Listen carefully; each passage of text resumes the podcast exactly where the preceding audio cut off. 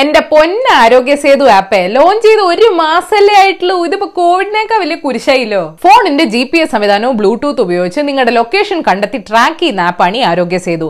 നിങ്ങൾ കോവിഡ് രോഗബാധയുള്ള ആളുടെ അടുത്താണോ നിൽക്കുന്നത്? അടുത്ത ഇടപഴകിയവരിൽ ആർക്കെങ്കിലും രോഗം സ്ഥിരീകരിച്ചോ? നിങ്ങൾക്ക് രോഗലക്ഷണം ഉണ്ടെങ്കിൽ എന്ത് ചെയ്യണമെന്നൊക്കെ ഈ ആപ്പ് പറഞ്ഞുതരും നല്ല കാര്യമല്ലേ നല്ല കാര്യമാണ് പക്ഷെ ഈ ആപ്പ് അത്ര നല്ലതല്ലെന്ന് സൈബർ സെക്യൂരിറ്റി വിദഗ്ധർ പറയുന്നു. ഇപ്പൊ തന്നെ ഒമ്പത് കോടി ആളുകൾ ഈ ആപ്പ് ഡൗൺലോഡ് ചെയ്തെന്നാണ് സർക്കാരിന്റെ കണക്ക്. അതിനിടയിൽ എലിയറ്റ് ആൾഡേഴ്സൺ എന്ന പേരിൽ എത്തിക്കൽ ഹാക്കിംഗ് നടത്തുന്ന ഒരാൾ പറയുക ആപ്പിൽ വലിയ സുരക്ഷാ പാളിച്ചയുണ്ട്. കോടിക്കണക്കിന് ആളുകളുടെ സ്വകാര്യത അപകടത്തിലാണ്. ജനങ്ങളോട് എന്താണെന്ന് പറയുന്നതിന് മുമ്പ് അത് നിങ്ങൾക്ക് പരിഹരിക്കാൻ ഒരു അവസരം തരാം. എന്നെ തിരിച്ച് കോണ്ടാക്ട് എന്ന്. ഒരു കാര്യം കൂടെ പറഞ്ഞു. രാഹുൽ ഗാന്ധി പറഞ്ഞത് ശരിയാണെന്ന്. കണ്ട ഇപ്പൊ ഇത് കേൾക്കാനൊക്കെ ഒരു ഇൻട്രസ്റ്റ് വന്നില്ലേ? ഈ എലിയറ്റ് ആൾഡേഴ്സൺ പുതിയതായിട്ട് പൊട്ടിമുളച്ച ഹാക്കർ ഒന്നുമല്ല. പക്ഷേ നമുക്ക് നേരത്തെ അറിയാം. പണ്ട് രണ്ടായിരത്തി പതിനെട്ടിൽ സർക്കാർ എം ആധാർ എന്ന ആധാർ ആൻഡ്രോയിഡ് ആപ്പ് ഇറക്കിയപ്പോ ഇതിൽ നിന്ന് ചോർത്തുന്ന വിവരങ്ങൾ തേർഡ് പാർട്ടി വെബ്സൈറ്റുകൾക്ക് കിട്ടുന്നു എന്ന് വെളിപ്പെടുത്തിയതും ആശാനാണ്. കൂടാതെ I S R O B S N L പേടിഎമ്മിലെയൊക്കെ സുരക്ഷാ വീഴ്ചകളും മുമ്പ് പുറത്തുവിട്ടിട്ടുണ്ട് ഏതായാലും ട്വീറ്റ് ഇട്ട് മുക്ക മണിക്കൂറിന് ശേഷം ഇന്ത്യൻ കമ്പ്യൂട്ടർ എമർജൻസി റെസ്പോൺസ് ടീമും നാഷണൽ ഇൻഫോർമാറ്റിക്സ് സെന്ററും കൂടെ ആളെ കോൺടാക്ട് ചെയ്തു. അവർക്ക് കാര്യങ്ങളെല്ലാം പറഞ്ഞു കൊടുത്തു. ഇനി അവരത് പരിഹരിക്കുമെന്ന് നോക്കാം. ആളുകളുടെ ജീവൻ വെച്ച് കളിക്കാൻ ഞാൻ കൂട്ടുനിൽക്കില്ല അവർ പ്രശ്നം പരിഹരിച്ചാലും ഇല്ലെങ്കിലും കുറച്ച് ദിവസത്തിനുള്ളിൽ ഞാൻ കണ്ടെത്തിയതെല്ലാം വെളിപ്പെടുത്തുമെന്ന് എലിയട്ട് അറിയിച്ചു. രാഹുൽ ഗാന്ധി എന്താ പറഞ്ഞെന്നറിയോ? ആശാൻ ഈ ആപ്പിനെ വിളിച്ചത് ഒരു സൊഫിസ്റ്റിക്കേറ്റഡ് സർവേലൻസ് സിസ്റ്റം എന്നാണ്. കുറച്ചുകൂടെ വിശദാക്കി പറഞ്ഞ ഒരു മേൽനോട്ടം പോലും ഇല്ലാതെ ഒരു പ്രൈവറ്റ് ഓപ്പറേറ്റർക്ക് ഔട്ട്സോഴ്സ് ചെയ്യുന്ന ഗുരുതരമായ ഡാറ്റ സുരക്ഷാ വീഴ്ചയും സ്വകാര്യതാ ലംഘനങ്ങളും നടക്കാൻ സാധ്യതയുള്ള അത്യാധുനിക നിരീക്ഷണ സംവിധാനമാണെന്ന്. ഹാക്കർ ഇത് കുത്തിപ്പൊക്കുന്നതിന് മുന്നേ തന്നെ ഈ പോക്കത്ര ശരിയല്ലെന്ന് സോഫ്റ്റ്വെയർ ഫ്രീഡം ലോ സെന്ററും ഇന്റർനെറ്റ് ഫ്രീഡം ഫൗണ്ടേഷൻ പോലുള്ള സംഘടനകളും പറഞ്ഞിരുന്നു. ആരോഗ്യ സേതു ലോഞ്ച് ചെയ്ത സമയത്ത് താല്പര്യമുള്ള ആളുകൾ മാത്രം ഇത് ഇൻസ്റ്റാൾ ചെയ്താൽ മതിയെന്നായിരുന്നു പറഞ്ഞിരുന്നത്. പക്ഷേ ഇപ്പൊ ഇത് ആധാറിന്റെ സ്വഭാവം കാണിച്ചു തുടങ്ങി. കേന്ദ്ര സർക്കാർ ജീവനക്കാർക്ക് ഇത് നിർബന്ധമാക്കി.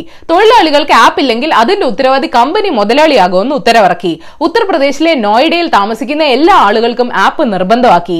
ഇനി വിൽക്കാൻ പോകുന്ന സ്മാർട്ട് ഫോണുകളിൽ ആപ്പ് നിർബന്ധമാക്കാൻ പോകുന്നു എന്ന് കേൾക്കുന്നു. ഇത്രയൊക്കെ കൊട്ടി ഘോഷിക്കുന്ന ആപ്പ് കൊണ്ട് വല്ല ഗുണമുണ്ടോ? അതോ ഇതുകൊണ്ട് മറ്റെന്തെങ്കിലും ലക്ഷ്യമുണ്ടോ എന്ന് അറിയാൻ ഞാൻ ഐ ടി രംഗത്ത് പ്രവർത്തിക്കുന്ന അനുവർ അരവിന്ദിനെ വിളിച്ചിരുന്നു. സിംഗപ്പൂരിൽ നിന്ന് തുടങ്ങിയ ഇതുപോലുള്ള പ്രോക്സിമിറ്റി ട്രേസിംഗ് ആപ്പുകളെ പറ്റിയുള്ള ചർച്ചകൾ ലോകത്ത് നടക്കുന്നതേ ഉള്ളൂ. ഇതിന് പ്രശസ്തി കൂടി വന്നപ്പോൾ ഇത്തരം ആപ്പുകളിൽ സ്വകാര്യത സംരക്ഷിക്കാനുള്ള സ്റ്റാൻഡേർഡ്സ് യൂറോപ്പും പിന്നെ ആപ്പിൾ ഗൂഗിൾ പോലുള്ള കമ്പനികളും കൊണ്ടുവന്നു. ഇതുപോലെ ഒരു വിവാദ ആപ്പ് ഇസ്രായേൽ പരീക്ഷിക്കാൻ ഒരുങ്ങിയപ്പോൾ കോടതി ഇതിന്റെ ഉപയോഗം ഏപ്രിൽ മുപ്പത് വരെ പാടുള്ളൂ എന്ന് പറഞ്ഞിരുന്നു. പക്ഷെ പാർലമെന്റിന്റെ അധികാരം ഉപയോഗിച്ച് അവിടുത്തെ സർക്കാർ ഇന്നത് മൂന്നാഴ്ചത്തെ കൂടെ നീട്ടി. ഇന്ത്യയാണ് ഏറ്റവും മോശം ആപ്പ് ഉപയോഗിക്കുന്നതെന്ന് അനിവർ പറയുന്നു. ഇതിന് ലേറ്റസ്റ്റ് ആൻഡ്രോയിഡ് വേണം റൂട്ട് ചെയ്ത ഫോണുകളിൽ വർക്ക് ചെയ്യില്ല ഗൂഗിൾ പ്ലേ സർവീസസ് ഇല്ലെങ്കിൽ വർക്ക് ചെയ്യില്ല ലോ എൻഫോഴ്സ്മെന്റിന് നിങ്ങളുടെ ഫോണിലേക്ക് ആക്സസ് കിട്ടും ആപ്പ് തെറ്റായ കേസുകൾ റിപ്പോർട്ട് ചെയ്താൽ ഇത് ആരോഗ്യ പ്രവർത്തകരുടെ ജോലിഭാരം കൂട്ടും.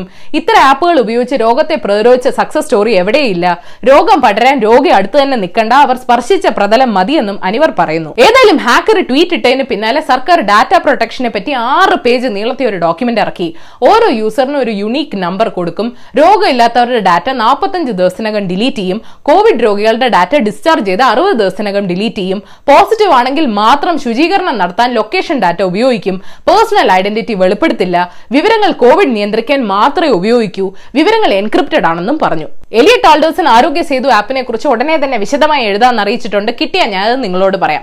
ഊ ഇച്ചിരി നീണ്ടുപോയി. ഏതായാലും നിങ്ങൾ ഇന്നറിയേണ്ട പത്ത് വിശേഷങ്ങൾ ഇതാണ്.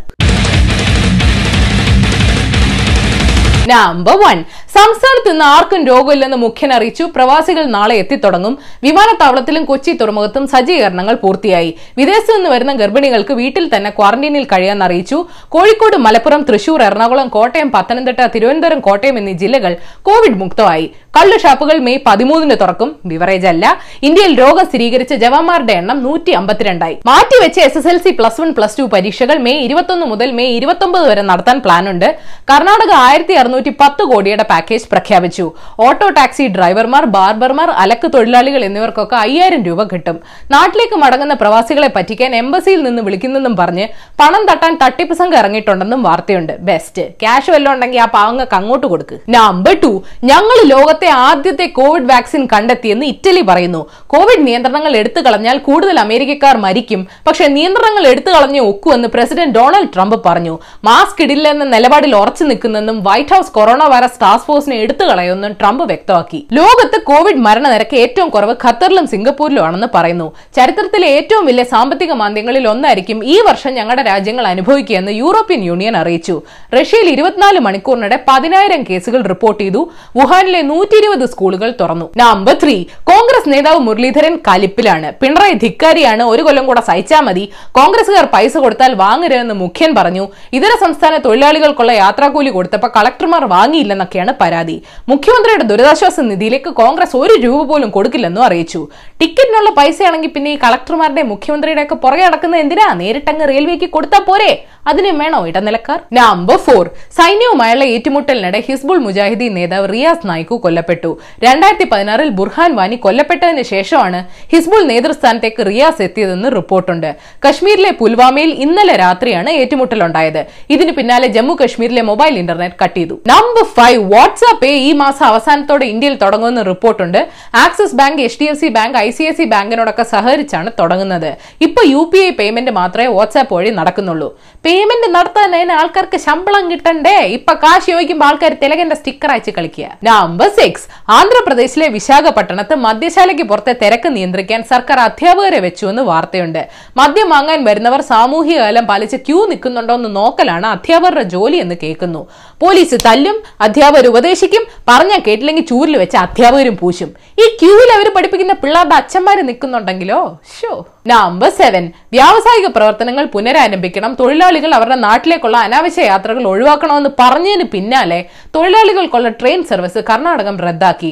റിയൽ എസ്റ്റേറ്റ് ഡെവലപ്പേഴ്സ് അസോസിയേഷൻ പ്രതിനിധികൾ മുഖ്യമന്ത്രിയെ കണ്ടതിന് ശേഷമാണ് സർക്കാർ ഈ നിലപാട് എടുത്തതെന്ന് പറയുന്നു. ഈ പ്രതിനിധികളോട് പറ വീട്ടിലേക്ക് തിരിച്ചു പോണ്ട മുഖ്യമന്ത്രിയുടെ ഓഫീസിൽ നിൽക്കാൻ. അവർ കേൾക്കോ നമ്പർ എയ്റ്റ് ഭൂമിക്ക് ഏറ്റവും അടുത്തുള്ള ബ്ലാക്ക് ഹോളിനെ ശാസ്ത്രജ്ഞർ കണ്ടെത്തി.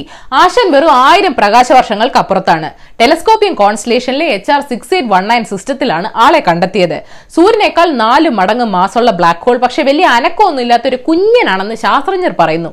വാ ഇവിടെ ഒരു കുഞ്ഞ കാരണം ലോകം മുട്ടൂത്തി നമ്പർ നയൻ ടെസ്ല മുതലാളി ഇലോൺ മസ്ക് വീണ്ടും അച്ഛനായി. മോന്റെ പേര് എക്സേ തൽക്കാലം നമുക്ക് കുട്ടപ്പൻ എന്ന് വിളിക്കാം. കുട്ടപ്പൻ എന്തിനാ ഇങ്ങനെ ഒരു പേരിട്ടെ കുട്ടപ്പന്റെ അച്ഛൻ കുട്ടപ്പന്റെ ഭാവി ഓർത്ത് ആശങ്കയിലായ കുട്ടപ്പന്റെ ഫാൻസ് ചോദിച്ചു. കുട്ടപ്പന്റെ അച്ഛൻ ഒന്നും മിണ്ടുന്നില്ല. മിണ്ടണ്ട കുട്ടപ്പൻ വലുതാവുമ്പോ കുട്ടപ്പൻ തന്നെ ചോദിച്ചോളും. നമ്പർ ടെൻ വിയറ്റ്നാമിൽ ഹനോ യൂണിവേഴ്സിറ്റി ഓഫ് സിവിൽ എഞ്ചിനീയറിംഗിൽ അധ്യാപകനായിരുന്ന പ്രൊഫസർ ഡോക്ടർ ഹോങ് താങ് രണ്ട് വള്ളിച്ചെടികൾ കൊണ്ട് ഒരു അഞ്ചു നില കെട്ടിടത്തെ ഗാർഡൻ ആക്കി മാറ്റി. മുപ്പത് വർഷം മുമ്പ് മരങ്ങളില്ലാതെ ചൂട് കൂടിയപ്പോഴാണ് ആശാൻ ഇത് പരീക്ഷിച്ചത്. ഇപ്പൊ നല്ല തണുപ്പുണ്ടെന്ന് അപ്പൂപ്പൻ പറയുന്നു. കെട്ടിടം ഏതായാലും ഫേമസ് ആയി. എവിടുന്നൊക്കെയോ ചോർന്ന് കിട്ടിയ bonus news. Sreedhanya Kozhikode assistant കളക്ടറായ വാർത്ത സോഷ്യൽ മീഡിയയിൽ ചിലർക്ക് പിടിച്ചില്ലെന്ന് കേൾക്കുന്നു. വിവരക്കേട് അല്ല എന്താ? ചിലർ ടെക്സ്റ്റ് ബുക്കിന് പകരം ഫേസ്ബുക്ക് തുറന്ന അവരൊന്ന് പഠിക്കണം. സംവിധായകൻ അടൂർ ഗോപാലകൃഷ്ണനെ ഉന്നത വിദ്യാഭ്യാസ വകുപ്പിന് കീഴിലുള്ള K R Narayanan national institute of visual science and ആർട്സിന്റെ അധ്യക്ഷനായി നിയമിച്ചു. മറ്റേ ഗോപാലകൃഷ്ണൻ ചന്ദ്രനിലേക്ക് ടിക്കറ്റ് എടുത്തു തരാന്ന് പറഞ്ഞ് പറ്റിച്ചു അല്ലേ ഷാർജ നഗരത്തിൽ വൻ തീപിടുത്തം ഉണ്ടായി. പന്ത്രണ്ട് പേർക്ക് പരിക്കേറ്റു. നാൽപ്പത്തെട്ട് നിലകളുള്ള അപ്കോ ടവറിനാണ് തീപിടിച്ചത്. മുംബൈയിൽ നിന്നും ബുൽദാനയിലേക്ക് ഏഴ് മാസം ഗർഭിണിയായ സ്ത്രീ നടന്നു പോകുന്ന വാർത്ത വൈറലായി. നാനൂറ്റി എൺപതോളം കിലോമീറ്ററാണ് അവർക്ക് നടക്കേണ്ടത്. രാവിലെ കട്ടിലിൽ നിന്ന് എഴുന്നേക്കാൻ മടിയുള്ള എനിക്ക് ഈ വാർത്ത വായിക്കാൻ എന്താണ് യോഗ്യത? അപ്പോൾ ശരി Asiaville Malayalam YouTube page link click ചെയ്ത് സബ്സ്ക്രൈബ് ചെയ്യണം. മണി അടിക്കണം. രസകരമായ വാർത്തകൾ വായിക്കാൻ ഏഷ്യാവിൽ മലയാളം വെബ്സൈറ്റ് സന്ദർശിക്കണം. ഈ വീഡിയോ ഇഷ്ടപ്പെട്ടെങ്കിൽ ലൈക്ക് ചെയ്യണം കെയർ ചെയ്യണം ഷെയർ ചെയ്യണം. കോമൺ സെൻസിൽ നിരക്കുന്ന അഭിപ്രായങ്ങൾ താഴെ അറിയിക്കാം. എനിക്കൊരു ഡൗട്ട് ഈ രാഹുൽ ഗാന്ധി നമ്മൾ വിചാരിച്ച പോലെ ഒരാളല്ലെങ്കിലോ? ഫ്രഞ്ചുകാരൻ എലിയറ്റ് ആൾഡേഴ്സൺ എന്ന പേരിൽ എത്തിക്കൽ ഹാക്കിംഗ് നടത്തുന്നത് ഇനി രാഹുലാണെങ്കിലോ? അധികാരവും ശക്തിയുള്ള കുടുംബം. ആർക്കും പെട്ടെന്നൊന്നും അന്വേഷിക്കാൻ പറ്റില്ല. ഇടയ്ക്കിടെ വിദേശയാത്രകൾ. എങ്ങോട്ടാ പോണെന്നും അറിയത്തില്ല. എതിരാളിയുടെ മുന്നിൽ താൻ ശക്തനല്ലെന്ന് പുറം ലോകത്തെ കാണിച്ച് എതിരാളിയുടെ കോട്ടയുടെ അകത്തെ സംവിധാനങ്ങളെ ഹാക്ക് ചെയ്യുക. ശത്രുവിന്റെ കപ്പലിന് നേരെ മിസൈൽ അയക്കാതെ ശത്രുവിന്റെ മിസൈൽ ഹാക്ക് ചെയ്ത് പൊട്ടിത്തെറിപ്പിക്കുക. വാ എന്റെ ഇല്ലുമിനാറ്റി ഭഗവാനെ. ഞാൻ ഈ കഥ പോയി കോപ്പിറൈറ്റ് എടുക്കട്ടെ.